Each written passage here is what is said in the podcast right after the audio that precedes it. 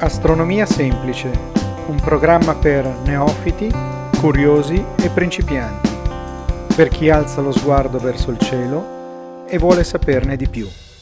Buongiorno amici di Astronomia Semplice e benvenuti a questa 14ª puntata.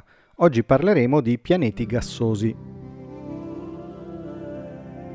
Se a bordo di un'astronave provassimo ad atterrare su Giove, dovremmo affrontare non pochi problemi. Innanzitutto, la prima difficoltà è capire quando iniziare la manovra di avvicinamento all'atmosfera del pianeta, perché Giove è così grande che gli strati più esterni della sua atmosfera iniziano ad occupare per intero il nostro campo visivo solo dopo parecchie ore di viaggio, sempre nell'ipotesi di viaggiare ad una velocità di propulsione pari a quelle oggi note. In secondo luogo, ci imbatteremo in nubi molto dense di ammoniaca e idrogeno, che ruotano vorticosamente formando le caratteristiche bande orizzontali di colore bianco, rosso e marrone. Mano a mano che procediamo verso il pianeta vediamo sempre più un insieme caotico di vortici e di gigantesche colonne di gas che emergono dagli strati più bassi del pianeta, che fanno sembrare Giove come una pentola piena di acqua che bolle. Procedendo oltre possiamo notare che i colori variano dal rosso acceso al marrone, e c'è spesso uno strato di foschia che ci impedisce di spingere il nostro sguardo al di là di pochi centinaia di metri. Se potessimo osservare oltre la foschia potremmo vedere probabilmente enormi nubi di idrocarburi alte oltre i 40 km e formate da idrocarburi come idrogeno, metano e cristalli di ammoniaca. Un altro aspetto importante sono i venti che imperversano a velocità intorno ai 600 km/h, causando un rumore assordante. Non mancano i fulmini violenti e lunghi decine di chilometri, migliaia di volte più potenti di quelli presenti sulla Terra. Scendendo ulteriormente ci ritroveremo immersi nell'oscurità a causa della densità e composizione chimica dell'aria, fatta prevalentemente da idrogeno, elio, solfuro di ammonio, compressi a tal punto da assorbire tutta la radiazione elettromagnetica proveniente dal Sole. A questo punto i gas si comprimono sempre di più, iniziando a comportarsi come liquidi. La transizione tra gas e liquido è così graduale che non riusciamo a renderci conto del cambiamento di densità. L'oscurità e il silenzio ci circondano nella discesa. Navighiamo in un vasto oceano di idrogeno liquido metallico e le uniche luci che vediamo sono una rete di fulmini che illuminano il panorama. Proseguire oltre è estremamente difficile. Sotto di noi ora c'è il nucleo di Giove. Gli astronomi ritengono che sia per lo più solido e che contenga la maggior parte degli elementi di maggiore peso del pianeta, come ghiaccio, roccia, ferro e altri componenti pesanti, con una notevole quantità di idrogeno. Tutta questa discesa senza tener conto del livello di pressione e delle temperature che sono enormemente differenti da quelle alle quali siamo abituati.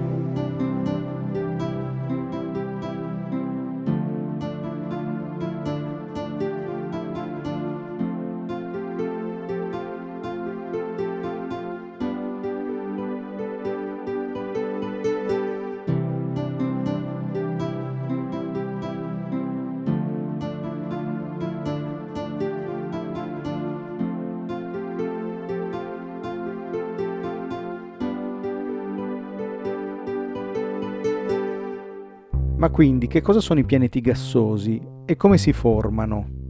Gigante gassoso, oppure anche pianeta gioviano, è un termine astronomico per descrivere un grosso pianeta che non sia composto prevalentemente da roccia. I giganti gassosi possono avere anche un nucleo roccioso e probabilmente un tale nucleo risulta essere necessario per la loro formazione. Ma in ogni caso la maggior parte della loro massa è presente sotto forma di gas oppure gas compresso in uno stato liquido. Di conseguenza, al contrario dei pianeti rocciosi, i giganti gassosi non hanno una superficie ben definita. Ma come si definisce un gigante gassoso? Per convenzione, i pianeti con una massa superiore alle 10 masse terrestri sono giganti gassosi, però bisogna tener conto del fatto che un oggetto con massa superiore a 70 volte quella di Giove ha calore e pressione tali al suo interno per poter innescare una reazione di fusione nucleare che a questo punto trasforma il corpo celeste in una piccola stella. Inoltre ci sono anche oggetti con una massa minore alle 70 volte quella di Giove, ma comunque sufficientemente grandi per poter innescare la fusione del deuterio. In questo caso non sono considerati pianeti, ma nane brune, che sono una categoria di stelle relativamente piccole. L'Unione Astronomica Internazionale ha definito per convenzione che al di sopra delle 13 masse gioviane un corpo non è più definito pianeta, ma come nana bruna, in quanto oggetti di grandi dimensioni bruceranno la maggior parte del loro deuterio e quelli più piccoli ne bruceranno solo una piccola parte. La quantità di deuterio bruciato dipende però non solo dalla massa, ma anche dalla composizione del pianeta, in particolare dalla quantità di elio e deuterio presenti. Quindi è altrettanto vero che ci sono anche pianeti extrasolari a noi noti che hanno masse fino a 25 masse gioviane. Quali sono le caratteristiche principali dei pianeti gassosi? I pianeti gioviani caldi hanno una maggiore possibilità di transitare davanti alla propria stella madre quando osservati dalla Terra, rispetto agli altri pianeti dalle dimensioni simili ma dall'orbita più grande. La loro densità è generalmente minore di quella di Giove, a causa dell'alto livello di insolazione.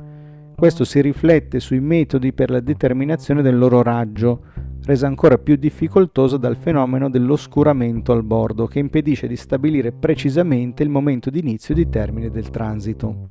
Altra caratteristica è che si ritiene che tutti abbiano subito un processo di migrazione planetaria, perché il materiale presente nelle parti più interne del disco protoplanetario non è tale da rendere possibile lì la formazione di un gigante gassoso. I giganti gassosi sono poi tutti accomunati da una bassa eccentricità orbitale. Questo perché la loro orbita è stata resa circolare o in fase di circolarizzazione dal processo di librazione. Tale processo causa anche la sincronizzazione dei periodi di rotazione e di rivoluzione. Infine, mostrano di possedere un forte rimescolamento atmosferico, prodotto dai venti ad alta velocità, che ridistribuiscono il calore del lato diurno nel lato notturno, rendendo così la differenza di temperatura tra i due lati relativamente bassa.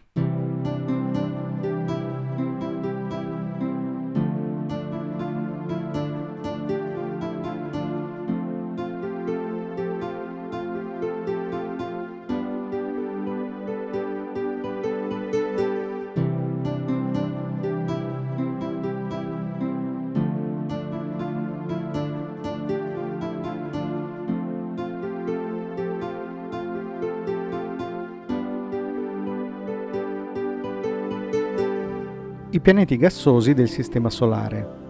Il Sistema Solare presenta 4 giganti gassosi: Giove, Saturno, Urano e Nettuno. I primi due, cioè Giove e Saturno, sono formati prevalentemente da idrogeno ed elio, ed inoltre la maggior parte della loro massa è composta da idrogeno allo stato liquido o metallico, forse con un nucleo roccioso composto da nichel e ferro. Lo strato esterno è costituito da idrogeno molecolare che circonda uno strato di idrogeno metallico liquido con un nucleo fuso probabilmente roccioso e, nel caso di Giove, di circa 12.000 km di diametro. Gli strati più esterni dell'atmosfera di idrogeno sono caratterizzati da nuvole ben visibili, generalmente composte da acqua ed ammoniaca. All'interno l'idrogeno è definito metallico perché la grande pressione lo trasforma in un conduttore elettrico. Urano e Nettuno. La composizione degli altri giganti gassosi è simile, ma Urano e Nettuno contengono al loro interno molto meno idrogeno e maggiori quantità di acqua, ammoniaca e metano. Per questo sono noti anche come giganti ghiacciati. Nonostante la composizione interna non sia ben conosciuta, possono essere presenti anche rocce e gas, ma in misura molto minore. I gassosi extrasolari. A causa delle tecniche ad oggi disponibili, molti dei pianeti extrasolari conosciuti possiedono masse paragonabili e spesso molto superiori a Giove, e su questa base è stato suggerito che possano essere dei giganti gassosi. La loro composizione e struttura è però sconosciuta.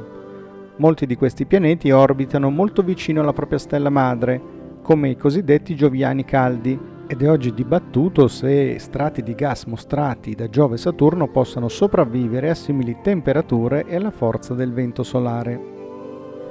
Il più piccolo pianeta extrasolare noto come probabile pianeta gassoso è Kepler-138C, che ha la stessa massa della Terra ma è del 60% più grande e ha di conseguenza una densità minore. Questo fa supporre che sia avvolto da uno spesso guscio di gas costituito da idrogeno ed elio. Quali sono le condizioni che permettono la formazione di un pianeta gigante gassoso? I sistemi planetari hanno origine da gas, polveri e frammenti di roccia che formano un disco in rotazione intorno alle stelle appena nate. Se la velocità di crescita dell'embrione planetario è sufficientemente elevata, la sua massa arriva a superare un valore critico e l'embrione riesce ad attirare a sé il gas circostante prima che si disperda. In questo modo si avvia così a diventare un pianeta gigante gassoso. Lo scambio di calore con materiali circostanti è il processo chiave che impedisce lo spostamento verso orbite vicine alla stella degli embrioni di pianeta. Questo spiega perché circa il 10-20% dei sistemi planetari, e tra questi il nostro sistema solare, ha pianeti giganti su orbite più ampie rispetto a quelle della Terra, mentre nella parte restante i pianeti gassosi sono collocati su orbite molto strette.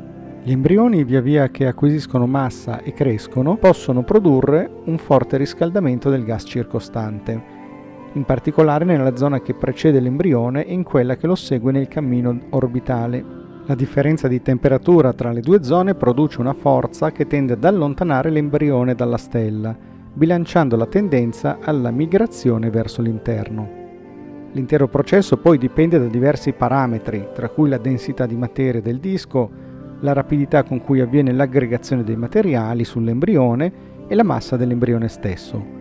In sostanza, lo sviluppo dell'embrione planetario a un certo punto incontra un bivio. Se la crescita è abbastanza veloce, dà origine a un gigante gassoso su un'orbita più grande di quella terrestre.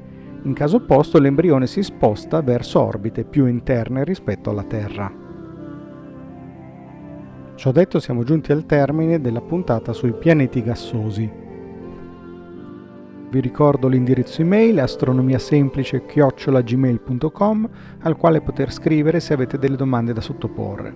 Un saluto e un arrivederci alla prossima puntata. Astronomia Semplice è un programma di Dino Porello, musiche dei Be Right Back e di Pietro Albaro.